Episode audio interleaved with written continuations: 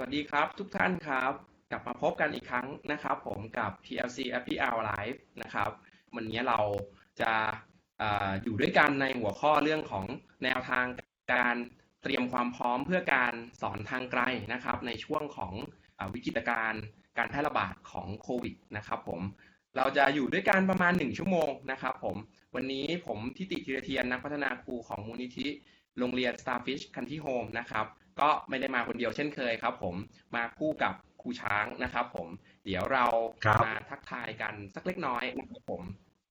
สวัสดีครับครูช้าง ครับสวัสดีครับ อาจารย์ สวัสดีครับ อ่า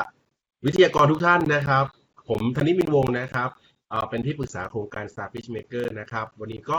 มาพบกันอีกครั้งนะครับ กับ PLC Happy Hour Live นะครับ กับผู้ที่เราได้เชิญมานะครับ วันนี้น่าสนใจมากเลยครับ ครับผมอ่า สำหรับ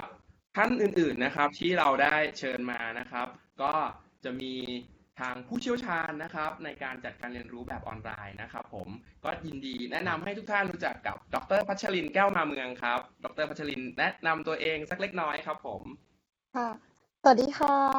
ดรพัชรินแก้วมาเมืองค่ะ ก็ปัจจุบันนะคะก็เป็นอาจารย์พิเศษสอนอยู่ในโครงการทวิภาคีค่ะ สอนแบบออนไลน์ที่วิทยาลัย e-tech ค่ะ วัสดีที่ได้รู้จักทุกคนนะคะ ครับผม ถัดมานะครับก็เป็นท่านผู้อำนวยการนะครับ โรงเรียนบ้านปลาดาว ซึ่งเป็นโรงเรียนที่อยู่ในสังกัดของมูลนิธินะครับ เป็นโรงเรียนที่อยู่ในพื้นที่นวัตกรรมด้วยนะครับ แล้วก็เป็นโรงเรียนที่เป็นผู้นำหรือว่าโรงเรียนต้นแบบของเรานะครับ ผมวันนี้ท่านผอก็จะมาแชร์ในมุมมองของผู้บริหารนะครับ สวัสดีครับผอมุกดาคำวินิตครับ สวัสดีครัสบ วัสดีค่ะ สวัสดีค่ะทุกท่านนะคะ ขออนุญาตแนะนำตัวนะคะ ชื่อมุกดาคำวินิตนะคะ เป็นผู้อำนวยการโรงเรียนบ้านปลาดาวอยู่อำเภอแม่แตงจังหวัดเชียงใหม่นะคะเอ่อโรงเรียนบ้านปลาดาวเนี่ยก็จะเป็นโรงเรียนสาธิตของมูลนิธิโรงเรียน Starfish Country Home นะคะ ซึ่งมูลนิธิก็จะเป็นผู้รับใบอนุญาตของโรงเรียนด้วยนะคะ โรงเรียนบ้านปลาดาเนี่ยเราเป็นโรงเรียนเอกชน ประเภทศึกษาสงเคราะห์ เพราะฉะนั้นเด็กทุกคนที่มาเรียนที่เราเนี่ยจะได้รับการศึกษาฟรี เราไม่ได้เก็บค่าเทอมนะคะ ถึงแม้ว่าเราจะเป็นโรงเรียนเอกชน ก็ส่วนใหญ่เด็กเราก็จะเป็นเด็กชนเผ่านะคะ ซึ่งก็จะเป็นเด็กยากจน แล้วก็ปัจจุบันเนี่ยเรามีครูอยู่ 15 ท่านนะคะ แล้วก็เด็กมีมีเด็กอยู่ประมาณ 211 คนค่ะ ยินดีที่จะได้มาแชร์ร่วมประสบการณ์กับทุกท่านในวันนี้นะคะ ครับขอบคุณท่านผอมุกดาด้วยนะครับ ผมอันนี้เราก็มีตัวแทนจากคุณครูนะครับ ผมท่านแรกนะครับ เป็นครูวิทยาฐานะชำนาญการโรงเรียนบ้านนาขนวนนะครับผมยินดีที่จะแนะนำให้ทุกคนได้รู้จักกับครูธีรดาอุดมทรัพย์ครับ หรือว่าครูหยกครับผม สวัสดีครับ สวัสดีค่ะค่ะ ชื่อหยกนะคะชื่อดาวอุดมทรัพย์ค่ะ จากโรงเรียนบ้านนาขนวนนะคะหยกสอนวิชาภาษาอังกฤษระดับประถมอะค่ะ แล้วโรงเรียนที่หยกอยู่นะคะ เป็นโรงเรียนที่สอนบูรณาการทั้งระบบก็คือสอนตั้งแต่อนุบาลถึง ชั้นประถมศึกษาปีที่หกโดยใช้ปัญหาเป็นฐานนะคะ ยินดีมาก ๆ ที่วันนี้ได้มาร่วมแลกเปลี่ยนกับทุก ๆ ท่านนะคะครูหยกอยู่จังหวัดอะไรครับครูหยกครับสีสะเกตค่ะ ศรีสะเกษจังหวัดศรีไกลสะเกษนะครับครับจังหวัดศรีสะเกษก็เป็นพื้นที่นวัตกรรมเหมือนกันใช่ไหมฮะใช่ไหมครับครูหยกใช่ค่ะที่โรงเรียน ใช่ค่ะ ครับผมครับ ก็อ่านไปแล้วนะครับ กับกับคุณครูหยกนะครับ ถัดมาครับเป็นคุณครูอีกท่านหนึ่งเป็นครูวิทยาศาสตร์ครับ อยู่โรงเรียนหนองกี่พิทยาคมนะครับ ก็ขอแนะนำให้ทุก ๆ ท่านนะครับ รู้จักกับคุณครูนัทนัทกิตาศิริกิจนะครับ หรือว่าคุณครูปุ๊กครับค่ะสวัสดีครับทุกท่านค่ะ ค่ะชื่อนัฐกิจตาศิริกิจนะคะ หรือว่าเรียกว่าครูปุ๊กก็ได้นะคะ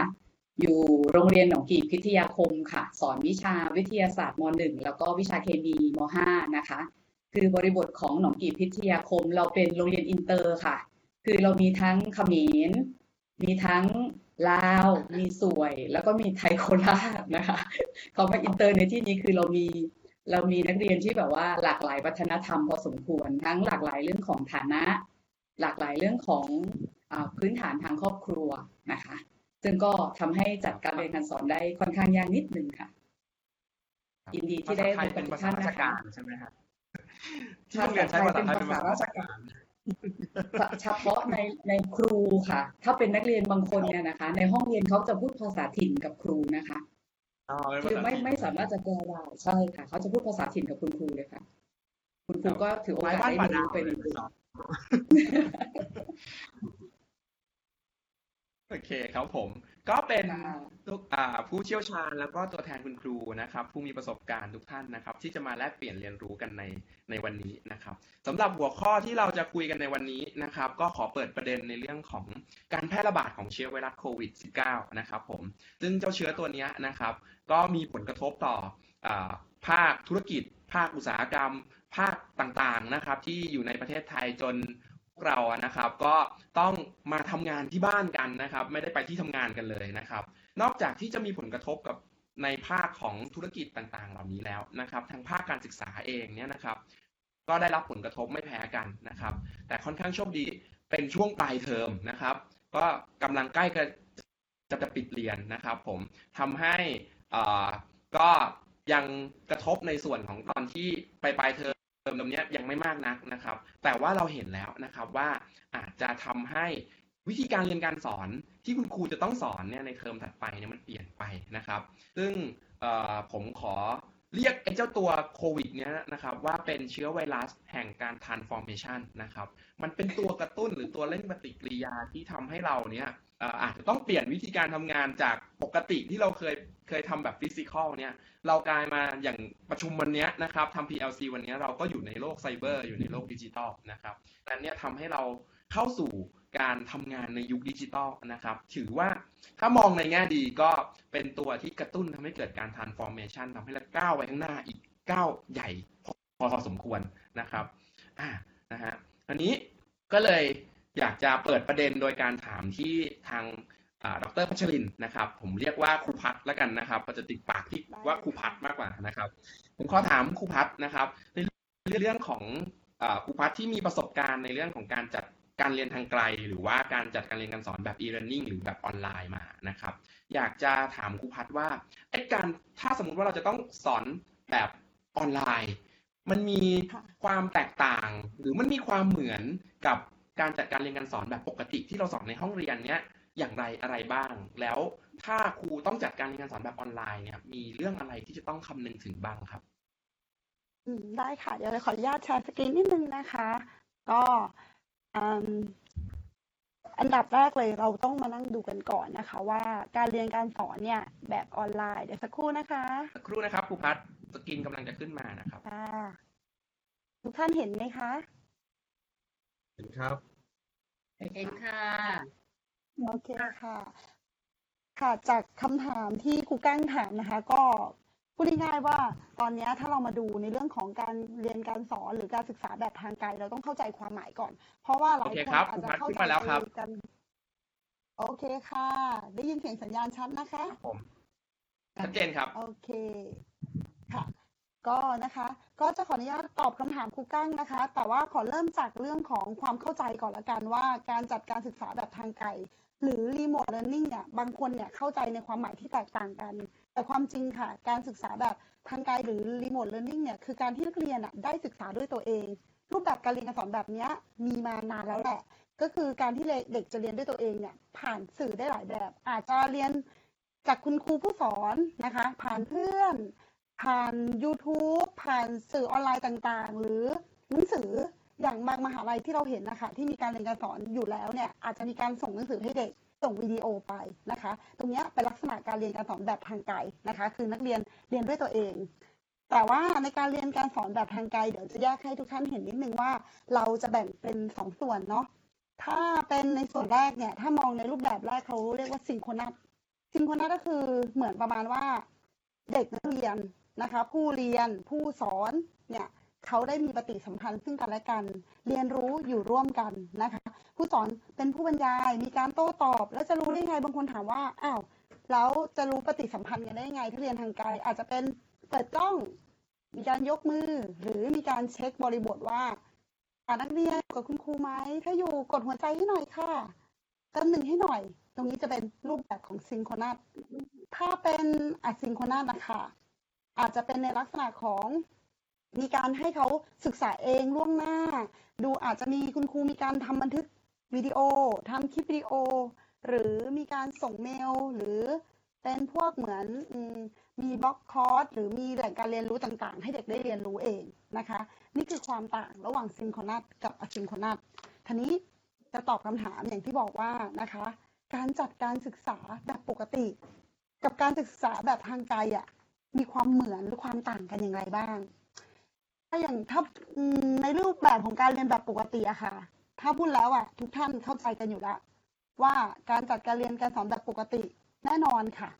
ประกอบไปด้วยขั้นนำขั้นสอนขั้นสรุป ไม่ว่ารูปแบบโรงเรียนไหนก็ตาม ถึงแม้ว่าบางโรงเรียนจะบอกว่าเราสอนแบบ active learning นะ ก็จะประกอบไปด้วยขั้นนำนะ ขั้นสอนขั้นสรุปนะคะ มีผู้เรียนนะคะ อยู่ในห้องอยู่ในสถานที่เดียวกัน แล้วต้องตามด้วยการประเมินผล ราะเราอยากรู้ว่าเมื่อเราสอนไปแล้ว ในรูปแบบการเรียนการสอนแบบที่เราวางไว้เนี่ย มีการประเมินผลอย่างไร ถูกไหมคะ นี่คือแบบปกติเราสามารถโต้ตอบ สามารถถาม สามารถรู้ข้อมูลได้เลยทันท่วงทีในตัวนั้น แต่พอตอนนี้ค่ะ ทุกที่นะคะ ต้องเป็นยังไงคะ ต้องมีการจัดการเรียนออนไลน์ โจทย์ที่เข้ามาค่ะ เป็นโจทย์ที่ยากมาก ที่หลาย ๆ โรงเรียนคิดแล้วคุณครูหลาย ๆ ท่านก็วิตก ผู้ปกครองก็วิตก นะคะ ก็เลยอยากจะขอลองยกตัวอย่างคร่าวๆนิดนึงว่า ถ้าเราต้องจัดการเรียนการสอนแบบ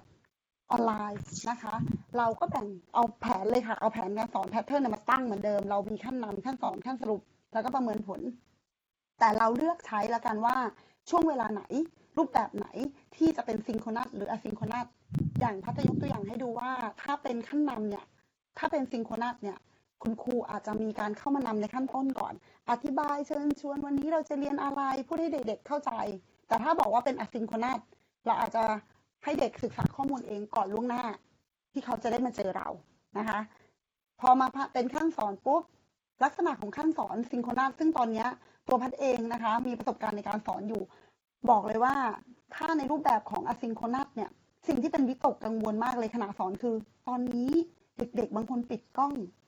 เขาเข้าใจเราหรือเปล่า เขารู้หรือเปล่าว่า เอ๊ะตอบสนองหน้าเหมือนเราพูดอยู่คนเดียวค่ะ มันยาก มันไม่เหมือนการเรียนในปกติ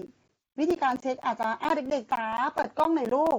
ไหนใครได้ยินคุณครูกดหนึ่งเข้าใจไหมภาพขึ้นไหมถ้าภาพขึ้นกดสองเราอาจจะต้องมีการพฤติกรรมในการสอนที่แบบ active อ่าถามว่าการเรียนการสอนแบบทางไกลเนี่ย active ได้ด้วยหรอ active ได้ โดยที่ผู้เรียนและผู้สอนจะต้องมีการโต้ตอบกันอยู่ตลอดเวลา แต่ถ้าเป็น asynchronous ในการสอน อาจจะเป็นลักษณะของการส่งเมลส่งข้อมูล หรือคุณครูเนี่ยมีการตั้งข้อคำถามเอาไว้ แล้วก็เป็นการให้เด็กๆมาตอบ หรือบางครั้งโจทย์ที่ตอนนี้หลาย ๆ โรงเรียนเป็นกังวล และคุณครูเป็นกังวลก็คือ เราจะเรียนออนไลน์ในระยะเวลานานแค่ไหน ตรงนี้ต้องดูที่ช่วงอายุด้วย เพราะบางโรงเรียนเนี่ยก็จะมองว่าถ้าขั้นสอนเนี่ยเหมาะกับซิงโครนัสมากกว่า เพราะบางครั้งมันมีทักษะที่ยากที่ต้องอธิบายอ่าแต่พอมาดูขั้นสรุป ถ้าเป็นซิงโครนัสนะคะ เราก็จะมีการสรุปโดยการอาจจะถามตอบให้เด็กๆตอบทั้งช่องแชทหรือว่าเป็นในเรื่องของการยกมือตอบก็ได้ แต่ถ้าเป็นอะซิงโครนัสถามตอบก็ได้ค่ะ หรือจะให้เด็กๆสรุปเป็น mind mapping สุดท้ายพอมามาประเมินผลนะคะซิงโครนัสเนี่ยเราก็จะวัดได้ทันท่วงทีเลย ถึงแม้จะเป็นการเรียนแบบทางไกลวิธีการวัดนะคะ อาจจะเป็นเหมือนแอปพลิเคชันตั้งคาหูดขึ้นมา เด็กๆร่วมกันเขาสนุก เพราะเราสามารถแชร์แล้วก็วัดได้ตรงนั้นเลยตื่นเต้นนะคะ แล้วก็หรืออาจจะเป็นการเปิดกล้องให้เด็กๆพูด เด็ก ๆ อธิบายก็ได้ แต่ถ้าเป็นอะซิงโครนัสเราก็ต้องคิดนิดนึงว่าการที่จะวัดแบบอะซิงโครนัสได้ เราจะวัดและประเมินผลยังไง อาจจะเป็นการตอบแบบพวก Google Form แต่ในที่นี้เราต้องมีบล็อกมีเวลาที่ชัดเจน หรือนะคะ อาจจะเป็นลักษณะของอสั่งโปรเจกต์ก็ได้ค่ะ เป็นชิ้นงาน เพราะว่าการประเมินตรงนี้ต้องชัดเจนค่ะ จะลักษณะของรูปแบบนะคะ ใน ความหมายของความเหมือนความต่างนะคะ ก็จะเป็นลักษณะประมาณนี้ค่ะขอบคุณดรพัฒน์นะครับ ก็รู้สึกว่าเราเราได้ได้รับความรู้นะครับ แล้วก็ได้เข้าใจหลายอย่างเลยนะครับ ว่าจริงๆเนี่ยมันสามารถทำได้นะครับ แต่ว่าคุณครูเนี่ยต้องเอาไปออกแบบตามวัตถุประสงค์ตามความเหมาะสม โดยใช้เทคโนโลยีที่มีนะครับ ว่าอย่างไรถึงจะเหมาะสมนะครับ คราวนี้เนี่ยนะครับมาถึงคุณครูผู้สอนบ้างนะครับ ก็อยากจะเรียนถามครูผู้สอนนะครับว่าการแพร่ระบาดของเชื้อไวรัสในช่วงที่เรากำลังเจออยู่เนี่ยนะครับ ส่งผลกระทบยังไงบ้างครับ ต่อการทำงาน และการจัดการเรียนรู้ การจัดเรียนการเรียนการสอนของคุณครูนะครับ ก็อยากเรียนถามครูหยกกับครูปุ๊กนะครับ ขอเรียนเชิญ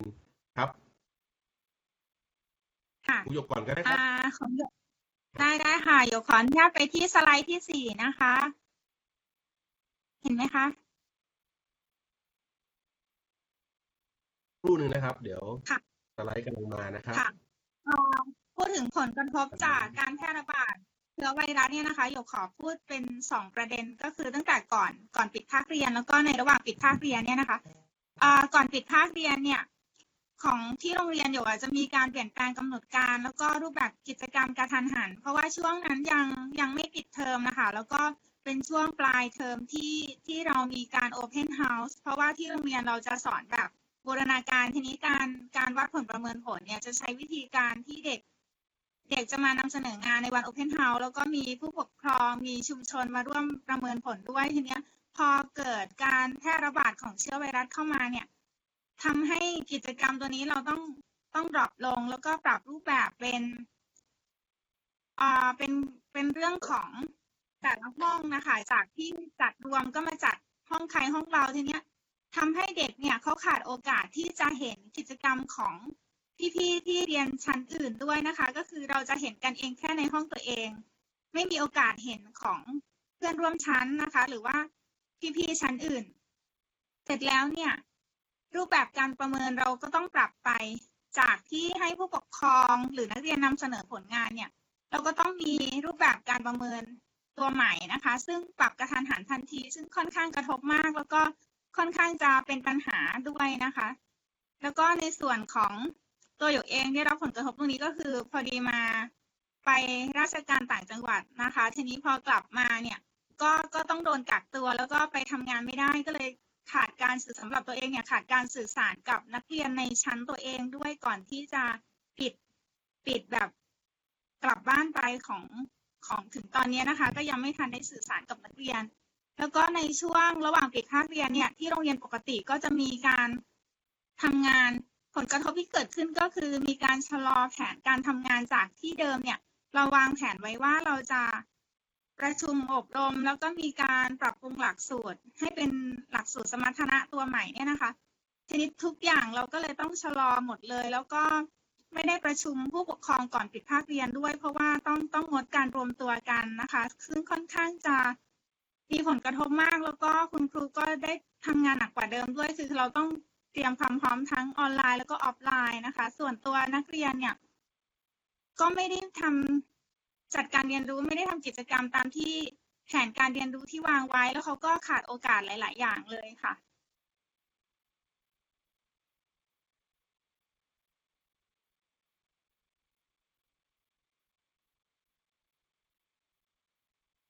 อ่า ครูปุ๊กล่ะครับ เป็นยังไงบ้างครับ คือตอนในช่วงที่โควิดระบาดนะคะ มันจะประมาณปลายเดือนกุมภาพันธ์ต้นเดือนมีนาคมใช่ไหมคะ ซึ่งมันจะเป็นช่วงที่โรงเรียนเราเนี่ยกำลังจะอ่อกำลังสอบ final พอดีนะคะ สอบ final เสร็จหลังจากนั้นที่โรงเรียนเนี่ยนะคะ เมื่อเมื่อสอบ final เสร็จจะมีสัปดาห์คุณภาพอีกหนึ่งสัปดาห์ เพื่อที่จะให้คุณครูเนี่ย ตามงานจากนักเรียน บางคนอาจจะยังสอบจุดประสงค์ได้ไม่ครบ บางคนอาจจะขาดส่งงาน หรือแม้กระทั่งว่า คุณครูบางท่านอาจจะ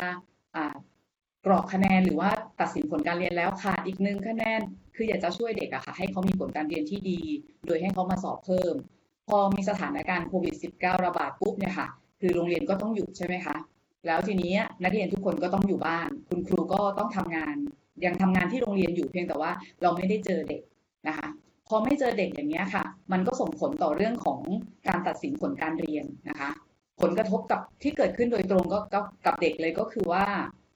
เด็กได้ผลการเรียนที่ต่ำกว่าที่เขาควรจะเป็นนะคะ ซึ่งจริงๆหนึ่งสัปดาห์คุณภาพเนี่ยมันมีความหมายมากสำหรับที่นี่ เพราะว่าเด็กมาสอบซ่อมได้ หรือมาส่งงานเพิ่มเติมได้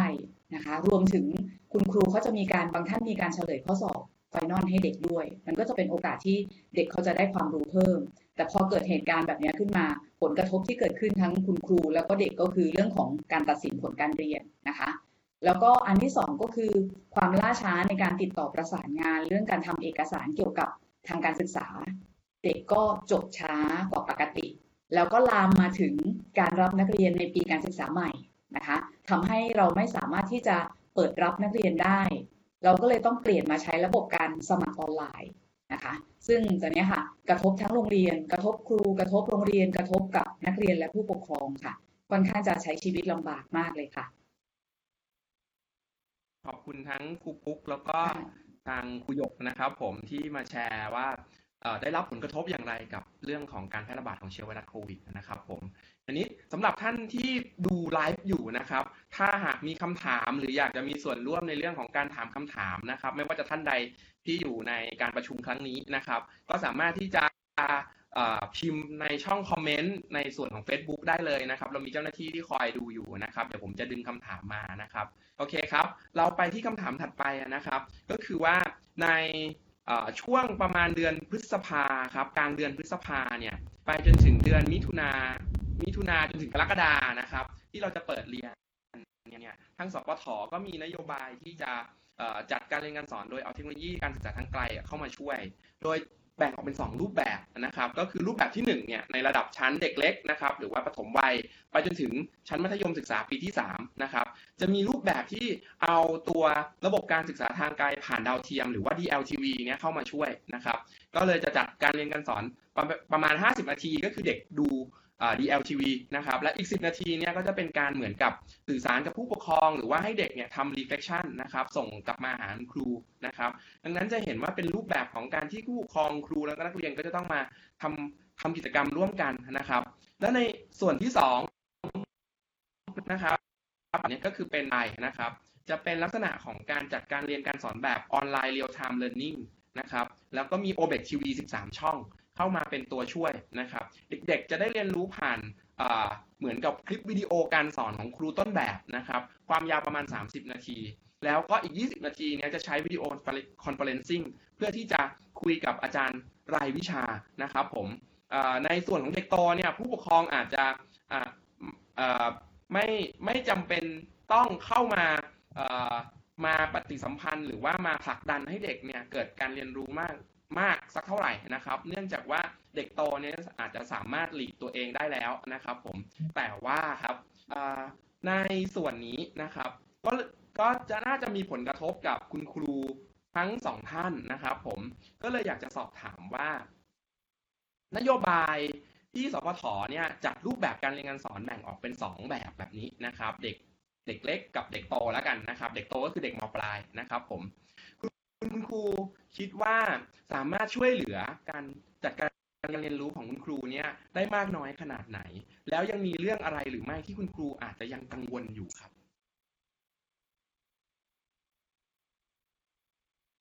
อาจจะถามครูหยกก่อนก็ได้ครับ ในระดับเด็กประถมอ่าของหยกนะคะ น่าจะเป็นรูปแบบที่หนึ่งเนาะเพราะว่าโรงเรียนเนี่ยเป็นประถมล้วนนะคะ ทีเนี้ยการเรียน DLTV เนี่ย มันก็มีข้อดีที่ที่สำหรับโรงเรียนขนาดเล็ก หรือว่าโรงเรียนที่ขาดบุคลากรทางด้านการสอนนะคะ แต่ทีเนี้ยตัวที่เป็นกังวลนะคะหยกขออนุญาตไปที่สไลด์ที่เจ็ดนะคะ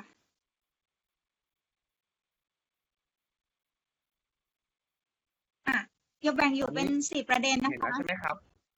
ครับเห็นผม เห็นค่ะยกยกแบ่งเป็นสี่ประเด็นนะคะ ประเด็นแรกเนี่ยพูดถึงดีไว้ในเรื่องของอุปกรณ์ต่างๆอ่าบางบ้านเนี่ย ไม่มีทีวีนะคะสำรวจแล้วว่า บางบ้านมีทีวี แต่บางบ้านก็ไม่มีและบางบ้านเนี่ยส่วนใหญ่นักเรียนส่วนใหญ่แถวเอาเอาบริบทที่ต้องแถวโรงเรียนหยกนะคะ ก็คือว่าอยู่กับตากับยายค่ะ คุณตาคุณยายอย่างเงี้ย ปกติคุณตาคุณยายก็ต้องออกไปทำงานนอกบ้านตัวนี้ก็เป็นเป็นอีกจุดหนึ่งที่น่าเป็นห่วงนะคะ นอกจากเรื่องของ device คลื่นสัญญาณอินเทอร์เน็ตทีเนี้ยตัวตัวสื่อเราได้มาแล้วล่ะ ช่องทาง DLTV แต่ว่าเรายังไม่เห็นว่ากระบวนการจัดการที่การติดตั้งสัญญาณหรือว่าการเข้าถึงของแต่ละบ้านเนี่ยมีกระบวนการไหนที่ที่เราสามารถเอาช่องสัญญาณไปตรงนั้นนะคะ แต่ว่าตัวนี้อาจจะเป็นกระบวนการจัดการของข้างบนนะคะ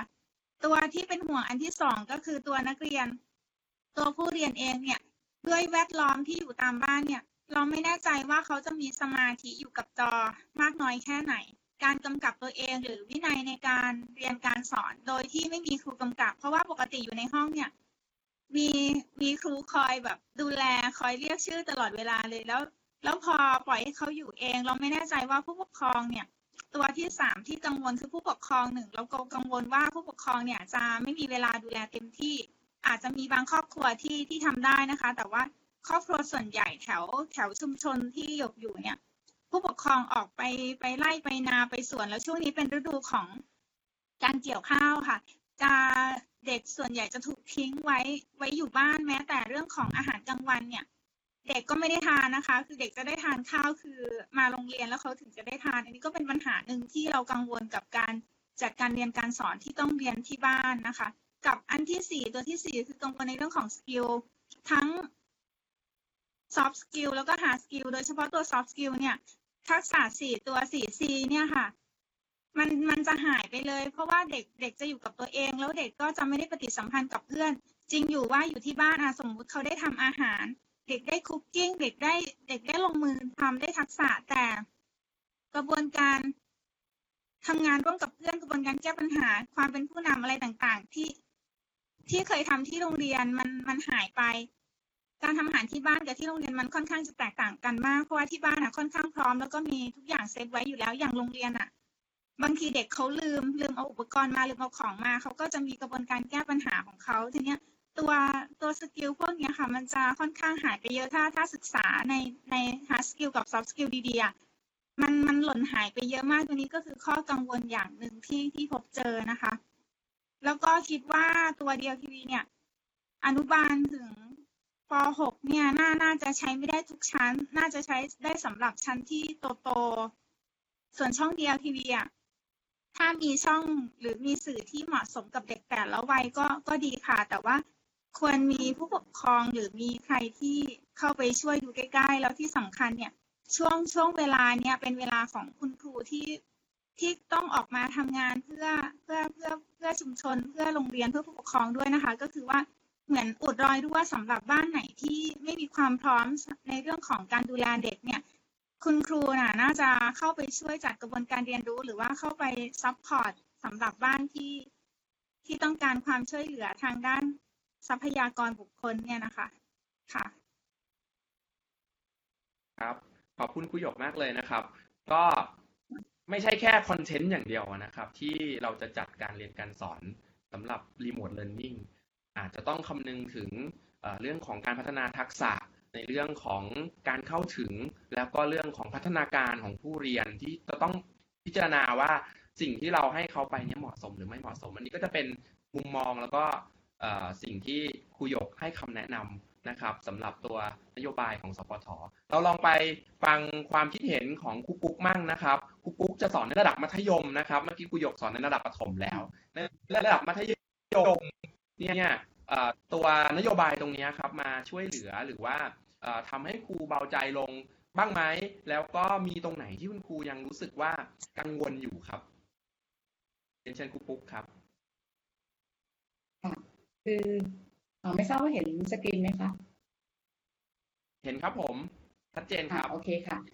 ค่ะ คือถ้าดูตามรูปแบบเนี่ยนะคะ มันก็จะมีในส่วนที่ทำให้คลายกังวลเนี่ยนะคะ ก็จะมีอยู่บ้างก็คือว่า เห็นขั้นตอนการดำเนินการได้ค่อนข้างเป็นรูปธรรมนะคะคือถ้าสามารถนำไปใช้ตามขั้นตอนที่กำหนดไว้เนี่ยคิดว่าก็น่าจะช่วยได้ในระดับหนึ่ง ก็จะทำให้คุณครูเนี่ยคลายคลายกังวลใจไปได้นิดนึง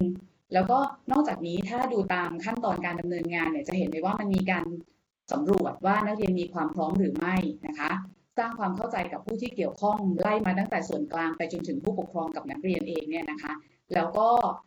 มีความร่วมมือระหว่างส่วนกลาง โรงเรียนหรือเขตพื้นที่คุณครู ผู้ปกครองแล้วก็นักเรียน ถ้าสามารถที่จะร่วมมือกันได้จริงๆนะคะ มันจะทำให้การเรียนการสอนเกิดขึ้นได้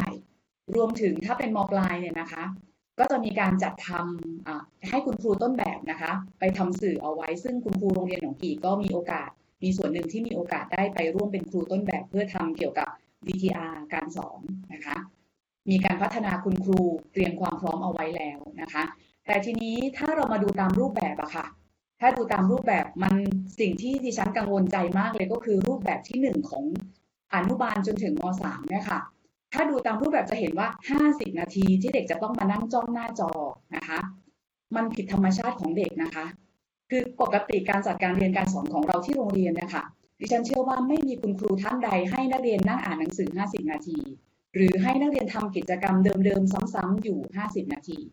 นะคะขนาดเด็กมที่ดิฉันสอนเนี่ยมหนึ่งเนี่ยค่ะ 20 นาทีสำหรับหนึ่งกิจกรรมของเขานี่ถือว่าค่อนข้างยากนะคะ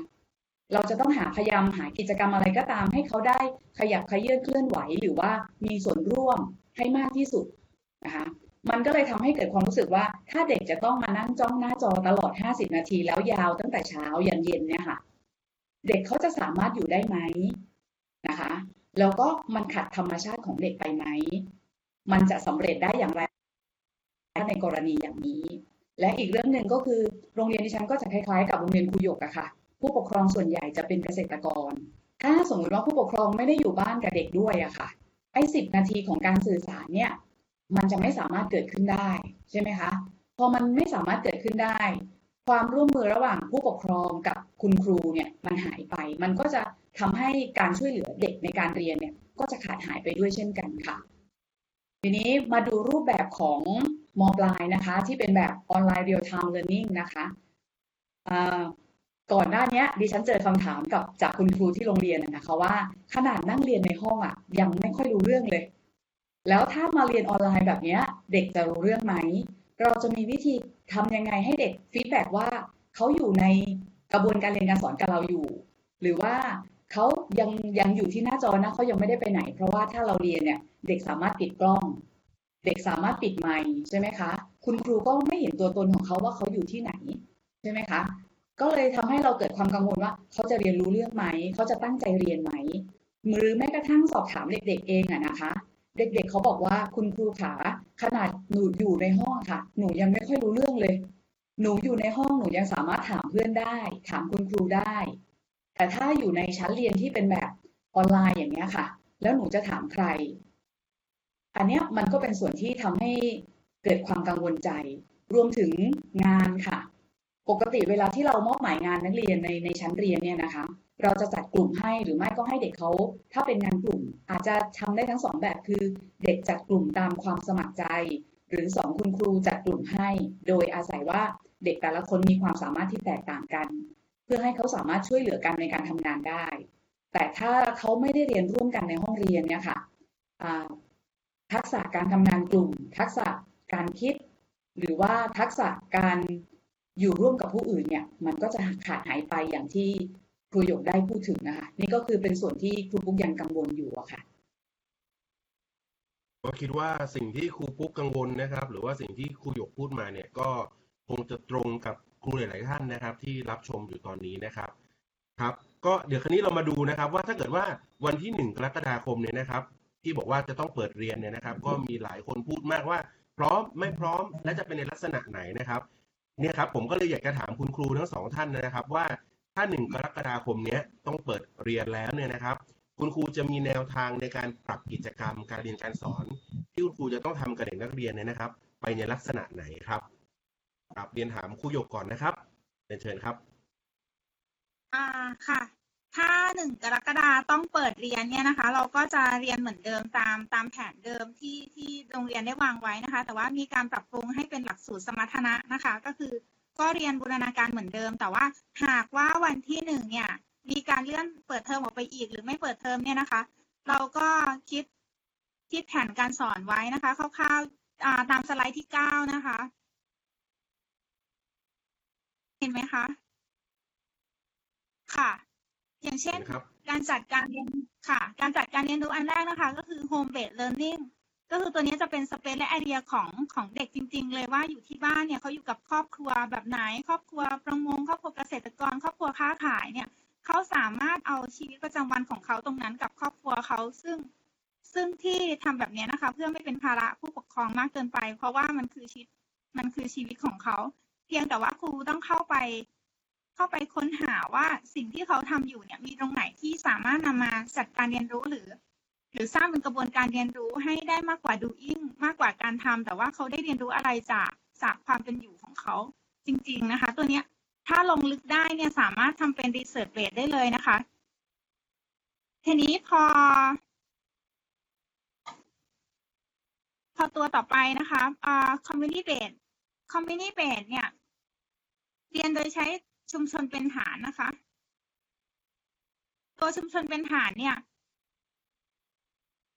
เราดูว่าชุมชนมีอะไร มีมีอะไรน่าเรียนรู้คล้ายๆโอท็อปนะคะ เด็กจะลงไปตัวนั้นแต่ว่าไม่ต้องเป็นกลุ่มเป็นเป็น project เดี่ยวของเขาที่ที่สามารถทำงานกับชุมชน เช่น อาจจะทำเสื่อหรือทำอะไรก็แล้วแต่ในในที่ชุมชนมี ซึ่งในชุมชนเนี่ยค่อนข้างจะมีหลายอย่างนะคะ แต่ว่าหยกเชื่อว่า เขาสามารถเลือกสิ่งที่เขาสนใจได้จริง ๆ ค่ะ ทีนี้ตัวตัวต่อไปนะคะก็คือ ตัวออนไลน์ถ้าจำเป็นที่จะต้องสอนออนไลน์จริง ๆ เนี่ย เรามี Google มีแบบฟอร์ม Google Classroom Classstart สื่อสื่อหลาย ๆ อย่างที่ที่กำลังมาตอนนี้นะคะ คือคุณครูก็กำลังศึกษาวิธีการเรียนรู้หลาย ๆ อย่าง หรือในเคสที่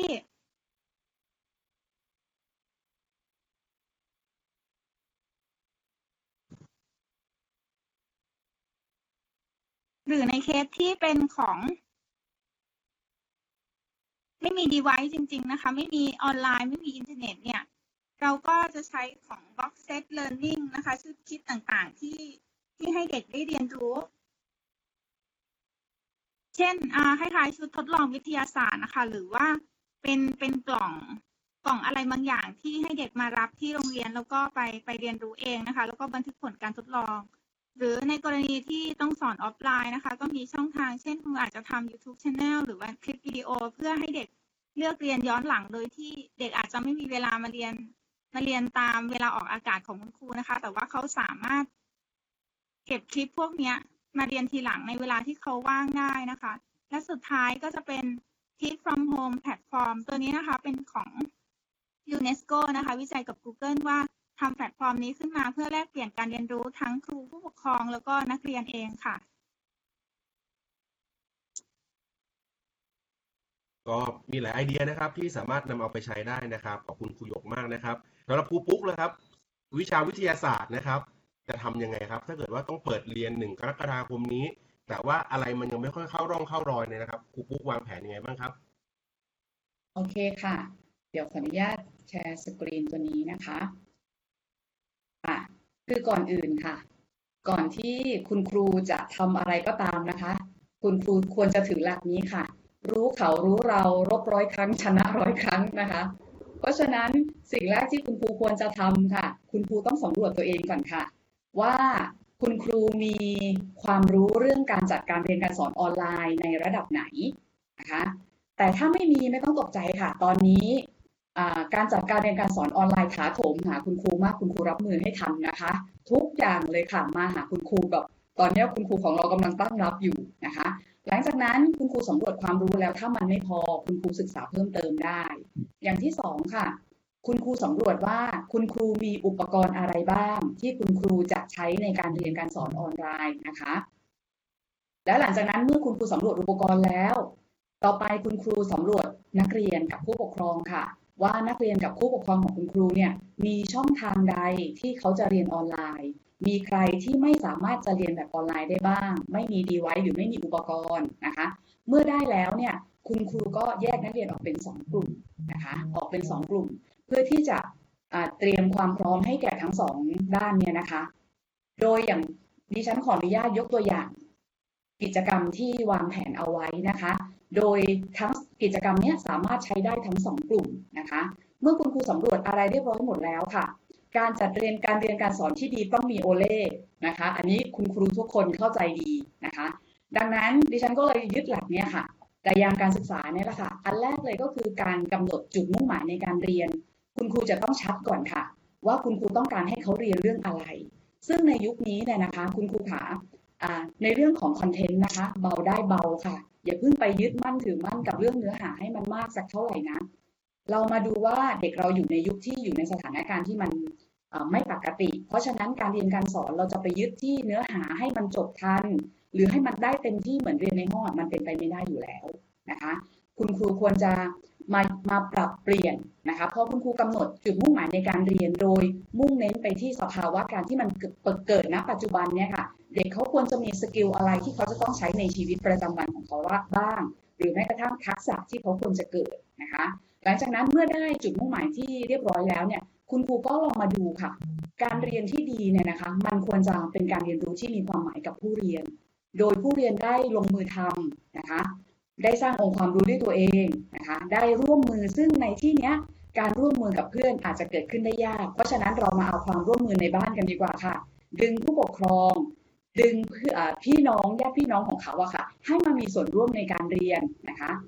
ให้เขาเรียนรู้โดยใช้การเรียนรู้ในบริบทชีวิตจริงนะคะตามสภาพจริงในปัจจุบันนะคะและก็เรื่องของการประเมินการวัดเนี่ยค่ะ เรายังไม่ต้องวัดได้ไหมคะ ถ้าเป็นครูปุ๊กเนี่ยครูปุ๊กจะใช้วิธีการประเมินก่อนค่ะ ประเมินอันแรกคือเขามีความสุขไหมในการทำกิจกรรมร่วมกันกับคุณครู อันที่สองเขาได้เรียนรู้อะไรบ้าง เขาสามารถนำองค์ความรู้จากการทำกิจกรรมเนี่ยที่คุณครูตั้งเอาไว้เนี่ยไปประยุกต์ใช้อะไรในชีวิตนะคะ เขาเกิดองค์ความรู้อะไรเปลี่ยนพฤติกรรมอะไรของเขาได้บ้างนะคะ นี่คือหลักการที่คุณครูใช้ครูบุ๊กใช้จัดกิจกรรมนะคะ ทีนี้มาดูค่ะว่ากิจกรรมตัวนี้นะคะ ไปหน้าถัดไป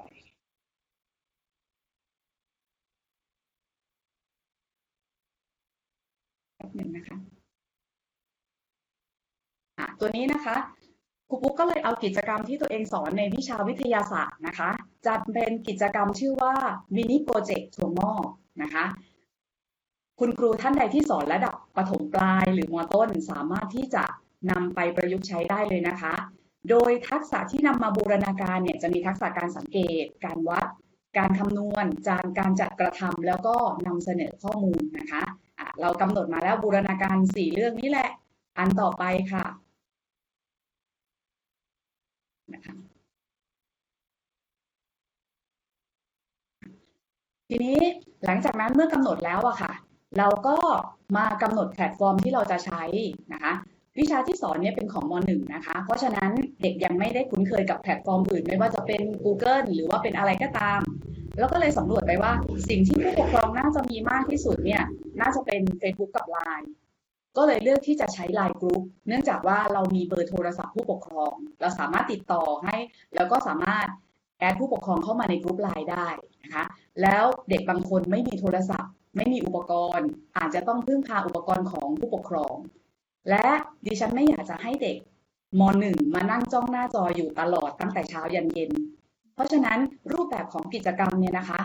ครูกำหนดเวลาว่า 1 สัปดาห์นะคะ กิจกรรมนี้มินิโปรเจกต์ตัวนี้ย1สัปดาห์ถึง5วัน โดยจะประกอบไปด้วยกิจกรรมอยู่ 3 กิจกรรมนะคะ คุณครูจะไปเขียนโน้ตแจ้งรายละเอียดไว้ รวมถึงกำหนดระยะเวลาที่ชัดเจนในการทำกิจกรรมใน 3 กิจกรรมหลักนี้นะคะ กิจกรรมแรกชื่อว่า idea I do นะคะ ตัวนี้ใช้เวลา 1 วัน แล้วก็กิจกรรมต่อไปค่ะ ชื่อกิจกรรมหวานพืชหวังผล 4 วันนะคะ แล้วก็กิจกรรมที่ 3 ก็จะเป็นกิจกรรมโชว์ ชิมแชร์ ตัวนี้ 1 วันนะคะ แล้วคุณครูก็กำหนดวิธีการประเมินผล โดยพอเราทำกิจกรรมนี้นะคะ เราอยากให้ทุกคนมามีส่วนร่วม ก็เลยใช้กิจกรรมไลน์โหวตโดยให้ทุกคน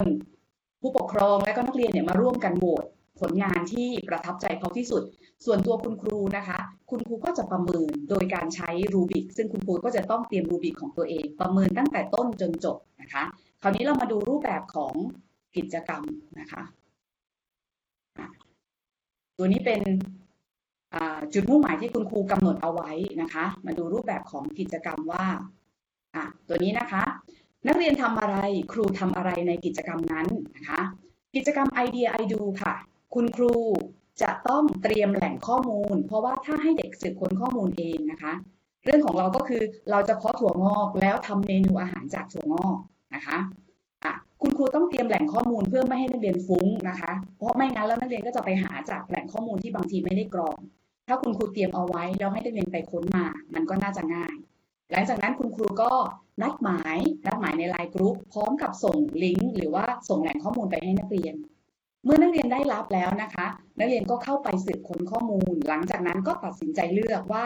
วิธีการที่เขาจะเพาะถั่วงอกเขาจะใช้วิธีการใด ซึ่งตรงนี้นะคะ คุณครูจะสามารถประเมินได้เรื่องของประเมินการตัดสินใจของเด็กนะคะเขาจะต้องบอกเหตุผลเขาได้ว่าทำไมเขาถึงเลือกวิธีนี้ เช่น เขามีอุปกรณ์ประเภทนี้อยู่ในบ้าน เขาก็เลยตัดสินใจเลือกแบบนี้นะคะ กิจกรรมตัดถัดมาค่ะ กิจกรรมหวานพืชหวังผลนะคะ หวันพืชฝังผลเนี่ยค่ะ นักเรียนก็หลังจากที่เขาเลือกวิธีการแล้วใช่ไหมคะเขาก็จะออกแบบรูปแบบของการทำงานของเขาว่าเขาจะเพาะถั่วงอก แล้วเขาจะบันทึกการเจริญเติบโตของถั่วงอกเขายังไง เมื่อออกแบบได้แล้วเขาก็เตรียมอุปกรณ์มาค่ะ แล้วก็มาทำการเพาะถั่วงอก พร้อมกับบันทึกขั้นตอนการทำหลังจากนั้นเมื่อเขาเพาะเสร็จแล้วนะคะ ก็จะมีการสังเกต การวัด แล้วก็การคำนวณจากที่เขาได้ แล้วก็บันทึกลงไป ในตารางหรือเป็นคลิปวิดีโอหรือเป็นภาพถ่ายก็ได้แล้ว แต่เขาจะเป็นคนเลือก แล้วก็ส่งรายงานมาในไลน์กรุ๊ปซึ่งทีนี้ในการเพาะถั่วงอกบางคนอาจจะไม่เคยเพาะอาจจะมีปัญหา เราก็ครูก็เลยตัดสินใจว่าอะเราจะให้ผู้เชี่ยวชาญภายนอก เช่นอาจจะเป็นเกษตรกรนัดหมายมาสักวันหนึ่งว่ามาแชร์ความรู้เกี่ยวกับการเพาะถั่วงอกให้แก่เด็ก ๆ และผู้ปกครองนะคะตรงนี้เสริมมา ในขั้นตอนที่เด็กเขารายงานผลมาเนี่ยนะคะ คุณครูก็ทำหน้าที่ในการติดตาม เสริมแรง แล้วก็ให้ข้อเสนอแนะ รวมทั้งประเมินทักษะที่คุณครูเตรียมเอาไว้ แล้วก็ประเมินคุณลักษณะที่คุณครูจัดไว้ว่าคุณครูจะประเมินอะไรจากเรื่องนี้ค่ะหลังจากนั้นขั้นตอนสุดท้ายค่ะ กิจกรรมโชว์ชิมแชร์ หลังจากที่นักเรียนเพาะถั่วงอกได้เรียบร้อยแล้วนะคะเขาก็จะนำถั่วงอกของเขาเนี่ยค่ะ มาทำอาหาร เขาจะออกแบบเมนูอาหารออกมาว่า เขาจะนำถั่วงอกไปทำอะไร แล้วก็ลงมือทำพร้อมกับถ่ายคลิปวิดีโอ หลังจากนั้นก็จะมานำเสนอนะคะ โดยการส่งคลิปมาในไลน์กรุ๊ปนะคะ มีการคำนวณแคลอรี่อาหาร ซึ่งคุณครูก็ควรจะส่งลิงก์การคำนวณแคลอรี่อาหารไปเด็กไปให้เด็กก่อน เขาสามารถที่จะคำนวณตามลิงก์ได้ พอเขาโชว์มาในในไลน์กรุ๊ปปุ๊บเสร็จขั้นตอนการโชว์แล้วเราก็จะโหวตเมนูอาหารที่ชื่นชอบกันนะคะ พอเขาโหวตก็จะมีรางวัล Popular Vote ก็อยากจะให้ทุกคนเนี่ยมีความสุขเราก็ตั้งหลาย ๆ รางวัลนะคะ อันนี้เป็นรูปแบบกิจกรรมสำหรับม .1 นะคะที่ออกแบบมาในกรณีที่เราไม่เปิดเทอม ทีนี้ถ้าสมมุติว่าเด็กไม่มีอุปกรณ์ทำยังไงคะ ก็ใช้วิธีการเดียวกันนี่แหละค่ะ แต่คุณครูก็ทำเป็นเอกสารนะคะ แล้วก็ส่งไปให้เด็กที่บ้าน เด็กอาจจะทำเป็นลักษณะของการพาะถั่วงอกเหมือนเพื่อน แต่เขียนรายงานหรือวาดภาพประกอบเกี่ยวกับเกี่ยวกับการเปลี่ยนแปลงที่เขาบันทึกได้นะคะขึ้นอยู่กับบริบทของเด็กแต่ละคนว่าเขามีอุปกรณ์อะไรบ้างที่จะใช้ในการทำกิจกรรมนะคะอันนี้เป็นของม .1 ค่ะ เดี๋ยวขั้นอีกอันหนึ่งนะคะขออนุญาตแชร์ของมปลายนะคะอะมปลาย ถ้าเขาบอกว่าให้เราเรียนแบบออนไลน์เต็มรูปแบบนะคะครูปุ๊กก็เลยแปลงร่างจาก teacher ไปเป็นยูทูบเบอร์นะคะ โดยปกติแล้วเนี่ยค่ะ เรื่องที่สอนในม .5 จะเป็นเรื่องอัตราการเกิดปฏิกิริยาเคมีนะคะ หลักๆเนี่ยจะใช้เวลาประมาณ 6 ชั่วโมง โดยจะมีนักเรียนนักเรียนคุณครูสอนบรรยายใช่ไหมคะบรรยายเนื้อหาเสร็จ หลังจากนั้นนักเรียนก็ทำแลบทำแลบเสร็จแล้วก็สรุปองค์ความรู้นะคะ โดยใช้แหล่งเรียนรู้ก็คือห้องปฏิบัติการหนังสือหรือว่าสื่อจากอินเทอร์เน็ต หลังจากนั้นก็จะวัดผลในการสอบ หรือว่าตรวจ report ของเด็กนะคะอันนี้เป็นของมปลาย ทีนี้มปลายของเราเนี่ยคือเท่าที่สำรวจมาเด็กทุกคนมีโทรศัพท์มือถือนะคะซึ่งเป็นสมาร์ทโฟน ดังนั้นคุณครูก็เลยคิดว่าอะถ้าจะให้เราสอนแบบออนไลน์แบบ real-time เลย คุณครูก็จะจัดให้ โดย ตอนนี้ที่ทำก็คือว่าทำคลิปวิดีโอเกี่ยวกับเนื้อหาของปัจจัยที่มีผลต่ออัตราการเกิดปฏิกิริยานะคะทำคลิปวิดีโอแล้วก็ up ขึ้น YouTube นะคะหลังจากนั้นนักเรียนก็เข้ามาศึกษา ศึกษาเสร็จปุ๊บ เราจะมีการพบปะกับเด็กโดยการใช้ Google Meet นะคะ เพราะว่าเนื้อหามันเป็นเนื้อหาที่ต้องมีคำนวณ จะปล่อยให้เด็กดูวิดีโออย่างเดียวเนี่ยเป็นไปไม่ได้ เพราะฉะนั้นเราจะมีการเจอกัน เจอกันเพื่อที่จะ สอนในเนื้อหาคำนวณบ้าง แล้วก็เพื่อที่จะตรวจสอบความเข้าใจของนักเรียนรวมถึงเปิดโอกาสให้นักเรียนเนี่ยได้ถามในสิ่งที่เขาไม่เข้าใจ เนื่องจากว่าใน YouTube บางทีบางประเด็นคุณครูอาจจะอธิบายไม่ชัดเจนนะคะ เราก็จะเจอกันสัปดาห์ละสองครั้ง อย่างนี้ที่วางแผนเอาไว้ หลังจากนั้นจะมีการปรับแลบค่ะแลบจากที่เคยทำในห้องแลบเราจะมาปรับใหม่ คือเรื่องอัตราการเกิดปฏิกิริยาจะใช้ lab Mentos นะคะ ในห้องเรียนจะเป็นอีกแบบหนึ่ง ในห้องเรียนออนไลน์ก็จะให้เขาทำโดยมอบหมายงาน lab Mentos โดย Mentos กับ Coke ทำปฏิกิริยากันนะคะ แต่ละคนก็จะได้รับหัวข้อที่แตกต่างกันออกไป แล้วให้เขาไปทำการทดลองมา หลังจากนั้นเอามาแชร์ค่ะ เอามาแชร์แลบตัวเองถ่ายวิดีโอมา แล้วเอามาแชร์ร่วมกันกับเพื่อน แล้วก็ร่วมกันแสดงความคิดเห็นนะคะ แสดงความคิดเห็นโดยอาจจะใช้เป็นลักษณะของอพูดคุยกันในห้องในห้องแชทนะคะ หรืออาจจะเป็นนำเสนอเป็นภาพเป็นคลิปวิดีโอต่างๆ เหล่านี้นะคะแล้วการประเมินเราก็จะประเมินโดยการมีส่วนร่วมในการทำกิจกรรม ว่าเด็กเขาไปทำวิดีโอมาไหมเด็กเขาเข้าห้องไหมมีส่วนร่วมในการพบปะพูดคุยในแต่ละครั้งไหม รวมถึงแม้กระทั่งการสอบ ก็สามารถที่จะสอบออนไลน์ได้ โดยใช้แอปพลิเคชันที่มีเยอะแยะมากมายเลยค่ะ ซึ่งโดยส่วนตัวแล้วเนี่ย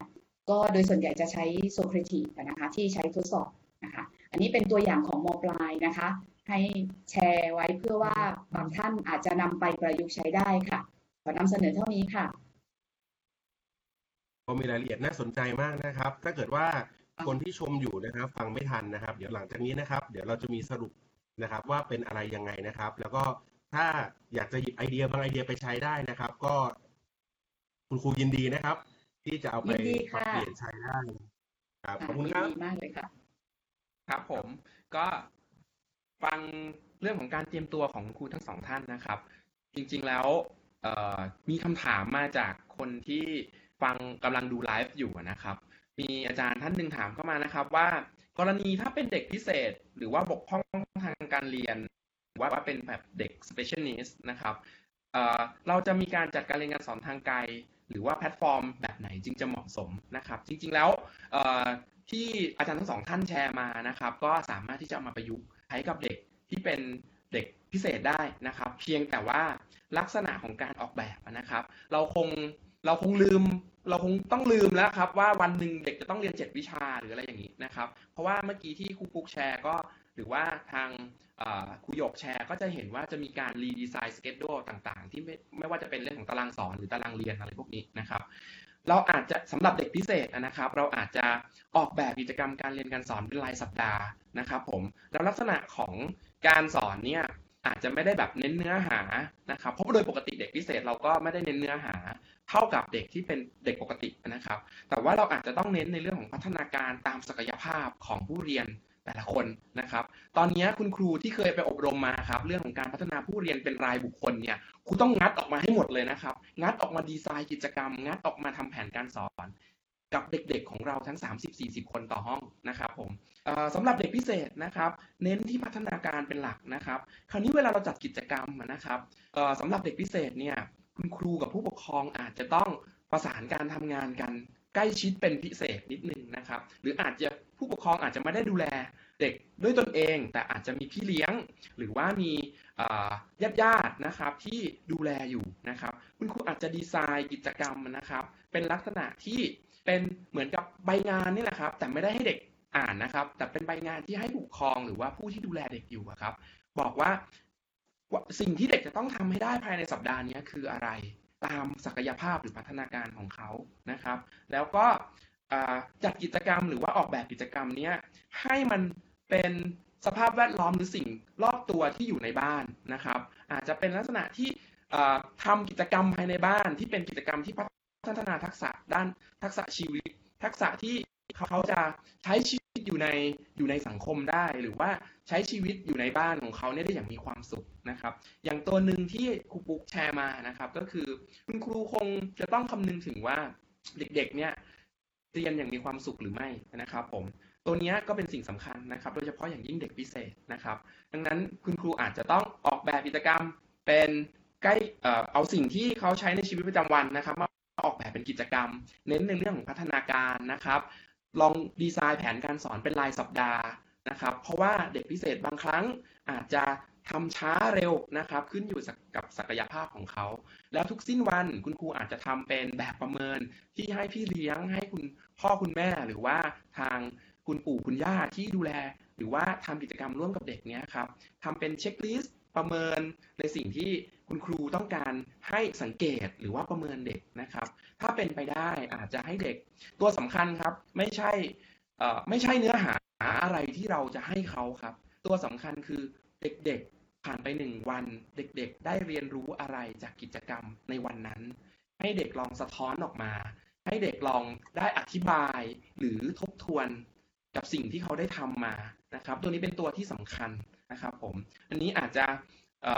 ต้องการผู้เชี่ยวชาญพิเศษนะครับ วันนี้เราอาจจะยังไม่มีผู้เชี่ยวชาญพิเศษที่เป็นดูแลเด็กพิเศษโดยตรงนะครับ ผมมีท่านใดมีข้อเสนอแนะ หรือว่าเสริมประเด็นเรื่องของการจัดการเรียนการสอนทางไกล ให้กับเด็กพิเศษบ้างไหมครับ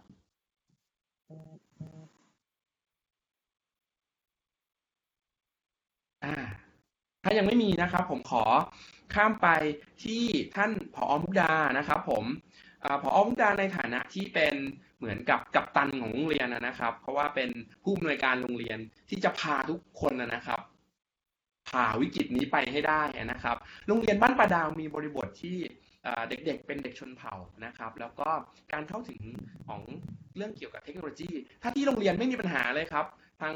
คุณครูผออแล้วก็ทางมูลนิธิเตรียมสถานที่เตรียมเครื่องไม้เครื่องมือ พร้อมต่อการจัดการเรียนการสอน แต่ตอนนี้เด็กไปอยู่ที่บ้าน อยู่บนบนดอย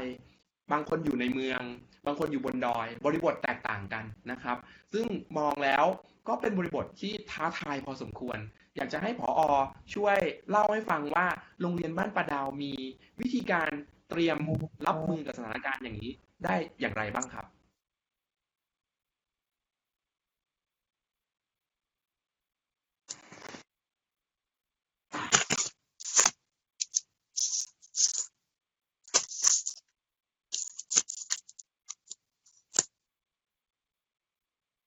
พอมุกดาต้องเปิดไมค์ก่อนครับพอครับ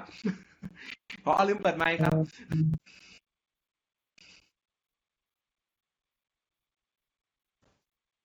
ฮัลโหลได้ยินไหมคะได้ยินค่ะ ได้ยินได้ยินหรือยังเอ่ยค่ะ ขออนุญาตแชร์สกรีนในเรื่องของเออสิ่งที่เราทำไปแล้วนะคะ ตอนนี้เนี่ยก็คือ เราเริ่มต้นด้วยการที่เราจะจะช่วยเด็กในช่วงปิดเทอมนี้นะคะ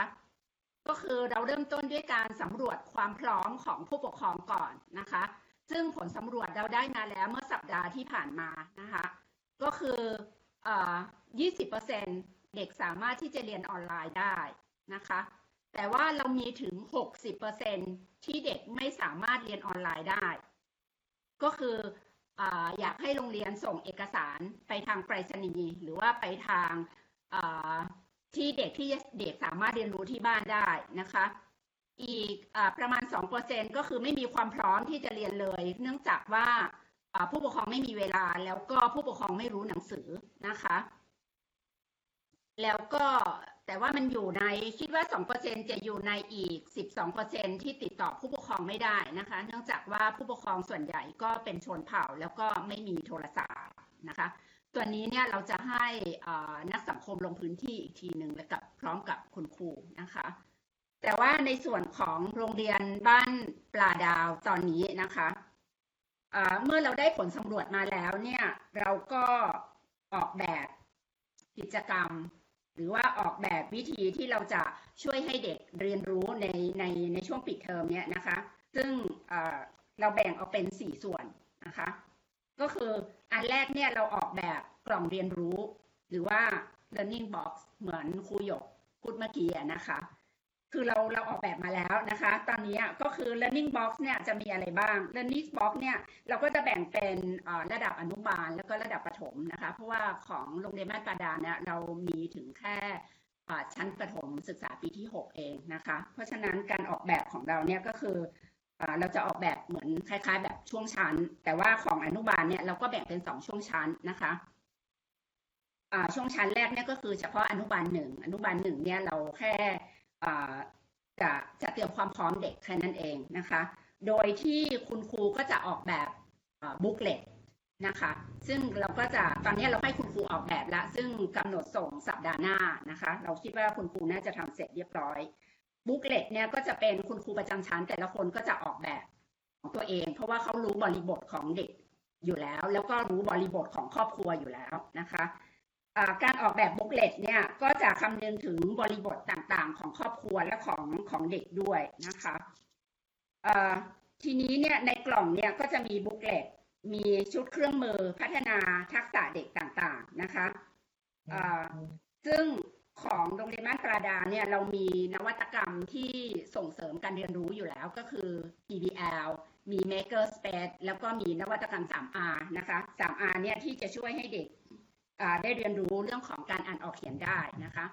แต่ว่าการออกแบบบุ๊กเล็ตครั้งนี้เนี่ยก็คือเราออกแบบเหมือนอในรูปแบบของ active learning ซึ่งเราใช้สอนเป็นปกติของของในห้องเรียนอยู่แล้วนะคะ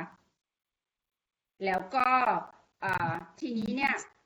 การออกแบบกิจกรรมออกแบบบุ๊กเล็ตเนี่ยเราจะออกแบบเป็นรายสัปดาห์นะคะ เพื่อที่จะยืดหยุ่นให้กับเด็กๆ กับผู้ปกครอง เพราะว่าเราเราเราทราบว่าบางทีผู้ปกครองไม่ค่อยมีเวลาที่จะสอน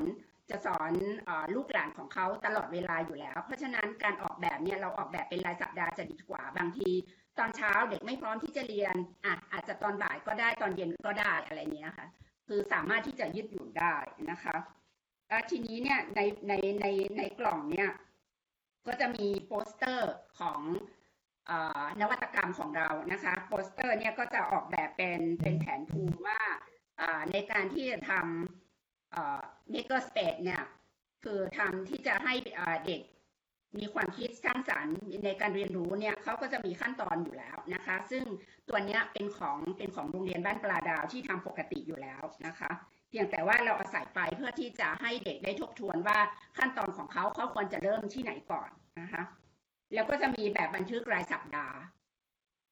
แล้วก็แบบประเมินสำหรับผู้ปกครองและครูประจำชั้นนะคะ ที่จะทำร่วมกัน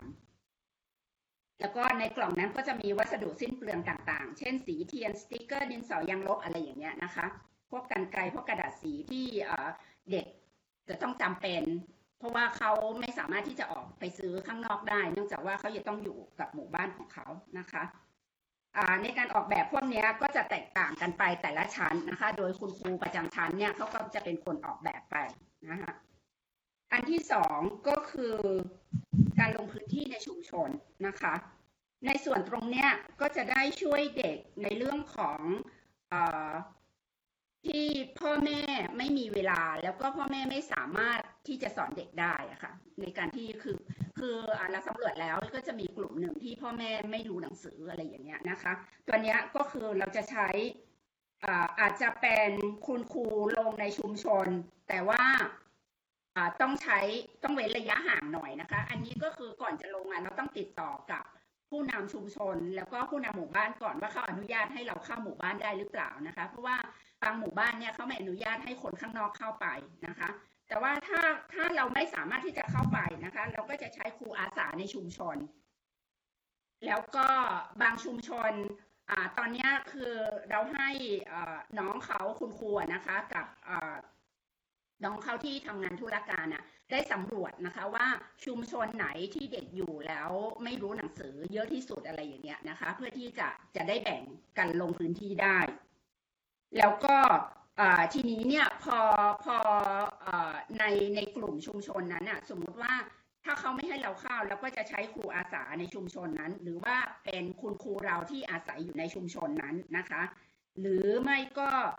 เด็กเราที่อยู่ในชุมชนนั้นที่เป็นรุ่นพี่สามารถที่จะช่วยเหลือน้องๆได้อะไรอย่างเงี้ยนะคะที่ที่จะช่วยได้ ตรงนี้ก็เป็นอีกอันหนึ่งที่เราที่เราออกแบบไว้นะคะ อีกอันหนึ่งก็คืออันที่สามก็คือการเรียนรู้อออนไลน์นะคะของเรา ซึ่งเรามีแพลตฟอร์มของเราอยู่แล้วใน starfishlab.com ซึ่งตรงนี้มูลนิธิได้ทำเป็นเป็นประจำอยู่แล้วนะคะที่จะโพสต์ออกไป หน้าที่ของคุณครูตอนนี้ก็คือจะต้องออกแบบคอร์สออนไลน์ที่จะให้เด็กได้เรียนรู้นะคะ ซึ่งตอนนี้คุณครูก็ก็เริ่มทำแล้วเช่นกันนะคะ ซึ่งเราคิดว่า ภายในกลางเดือนของพฤษภาเราสามารถที่จะเริ่มได้นะคะ ช่องช่องอันสุดท้ายก็คือช่องช่องการสื่อสารเขาเรียกว่าช่องการสื่อสารแบบ real-time นะคะ ซึ่งปกติแล้วคุณครูประจำชั้นเขาก็จะมีไลน์กลุ่มของผู้ปกครองอยู่แล้ว คิดว่าคุณครูทุกคนมีอยู่แล้วนะคะ ไม่ว่าจะเป็นโรงเรียนต่างๆนะเพราะว่าการการที่ผู้ปกครองเขามีเขามี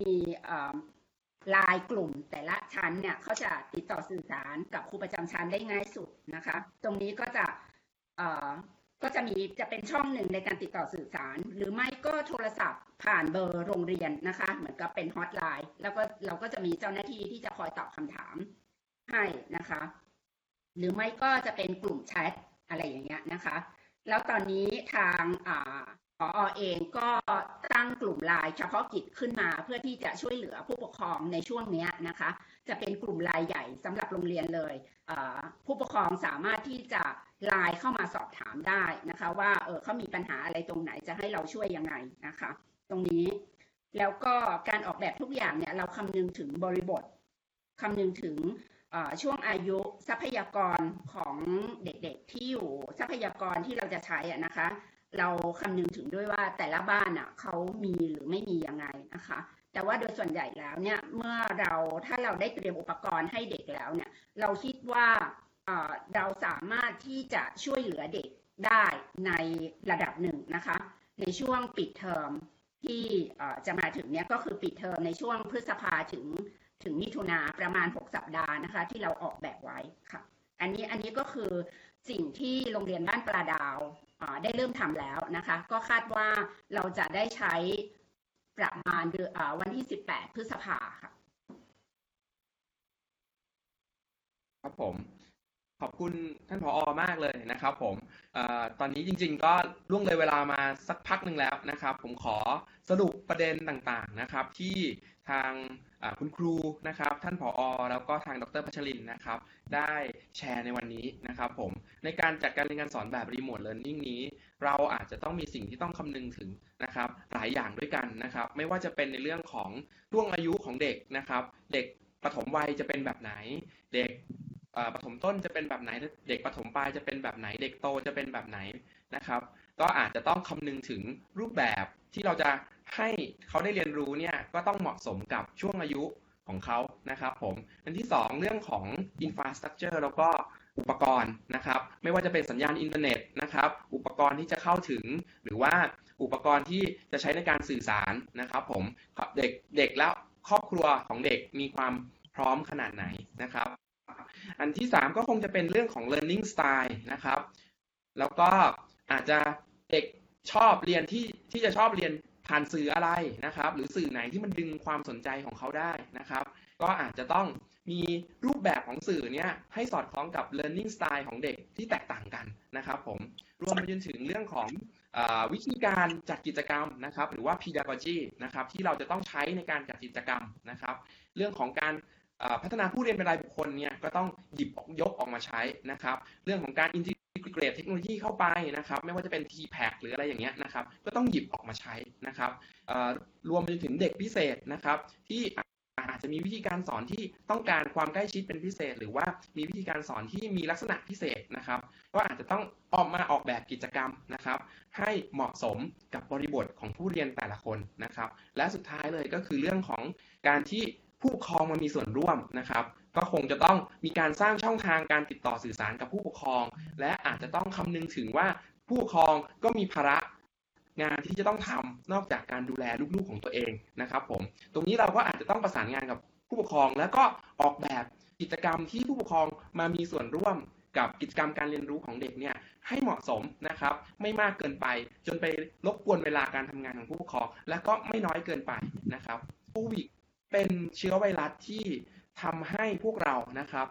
ก้าวกระโดดจากการสอนแบบปกติ ที่อาจจะติดหรือว่าชินกันมา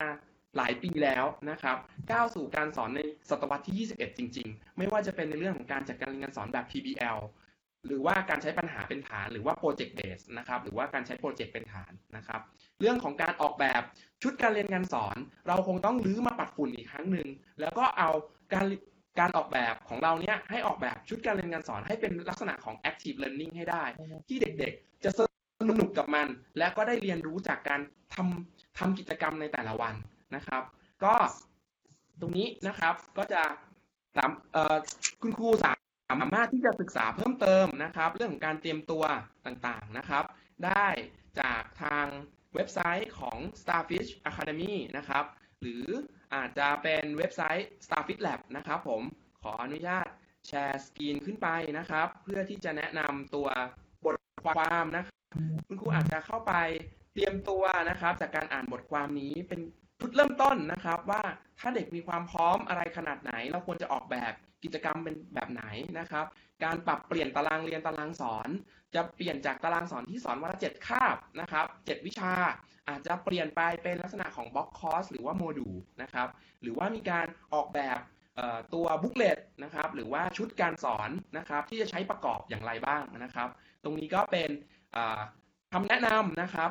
ของ Starfish Academy นะครับ ที่เผยแพร่ผ่านทางเว็บไซต์ Starfish Lab นะครับ สามารถเข้าถึงได้ด้วย QR code ด้านข้างนี้เลยนะครับ คุณครูสามารถที่จะถ่ายรูป แล้วก็หรือว่าพิมพ์ URL ข้างล่างนี้นะครับ เพื่อที่จะเข้าไปอ่านบทความได้นะครับ ในเดือนพฤษภาคมนะครับ เราจะมีการจัดเวิร์กช็อปนะครับ ให้กับคุณครูเพื่อที่จะเตรียมความพร้อมในการสอนแบบรีโมทเ a ิร์น n ิ g นะครับผม คุณครูสามารถติดตามข่าวสารได้ที่ Facebook Fanpage Starfish Academy นะครับคุณครูสามารถเข้าไปใน Facebook ตัวนี้แล้วก็กดไลค์ได้เลยนะครับ แล้วก็ยังไงเนี่ยติดตามข่าวสารหรือว่า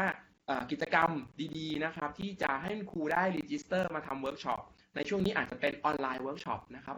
ผม ตรงนี้ก็ ประชาสัมพันธ์ไว้นะครับสำหรับวันนี้นะครับก็ได้เวลาอันสมควรนะครับ ผมก็ต้องขอขอบคุณนะครับ ผู้เข้าร่วมกิจกรรมทุกท่านนะครับ ขอขอบคุณดรพัชรินทร์แก้วมาเมืองนะครับ ที่มาแชร์ในเรื่องของออนไลน์เรียนรู้ในวันนี้นะครับครับขอขอบคุณผอขอบมุกคุณดาค่ะคำวินิจนะครับ ที่มาแชร์ในเรื่องของโรงเรียนบ้านป่าดาวนะครับ ว่ามีการรับมือยังไง หลายๆโรงเรียนอาจจะได้เอาไปใช้ประโยชน์ หรือว่าไปประยุกต์ใช้กับการทำงานของตัวเองนะครับ ขอขอบ คุณคุณคุณครูหยกนะครับ คุณครูธีรดานะครับ อุดมทรัพย์นะครับ ที่มาแชร์สิ่งที่คุณครูจะต้องเผชิญ แล้วก็สิ่งที่คุณครูได้วางแผนที่จะรับมือไว้นะครับ รวมไปจนถึงคุณครูนัทธกฤตานะครับสิริกิตนะครับครูปุ๊กนะครับ ผมท่องท่องชื่อครูทั้งคืนเลยครับ กลัวเรียกผิดนะครับไม่เป็นไรค่ะครับผมก็ต้องขอบคุณข อบคุณนะครับที่มาแชร์แผนการสอนดีๆนะครับ ที่คุณครูวิทยาศาสตร์สามารถเอาไปประยุกต์ใช้ไปปรับใช้ได้นะครับ แล้วก็ผมนะครับทิติธีรเทียน แล้วก็อาจารย์ธนิตมินวงศ์นะครับ วันนี้และทุกๆท่านนะครับ ก็คงต้องขอลาไปก่อนนะครับ ผมก็ขอกราบสวัสดีทุกท่านไว้เจอกันใหม่เดือนหน้านะครับ อาจจะพูดถึงเรื่องของเด็กที่มีความต้องการเป็นพิเศษ หรือว่าเด็กที่เป็นลักษณะของ special needs นะครับ ตรงนี้คอยติดตามในเดือนถัดไปนะครับผม วันนี้ก็ขอขอบคุณทุกทุกท่านมากครับ สวัสดีครับ สวัสดีค่ะ ค่ะ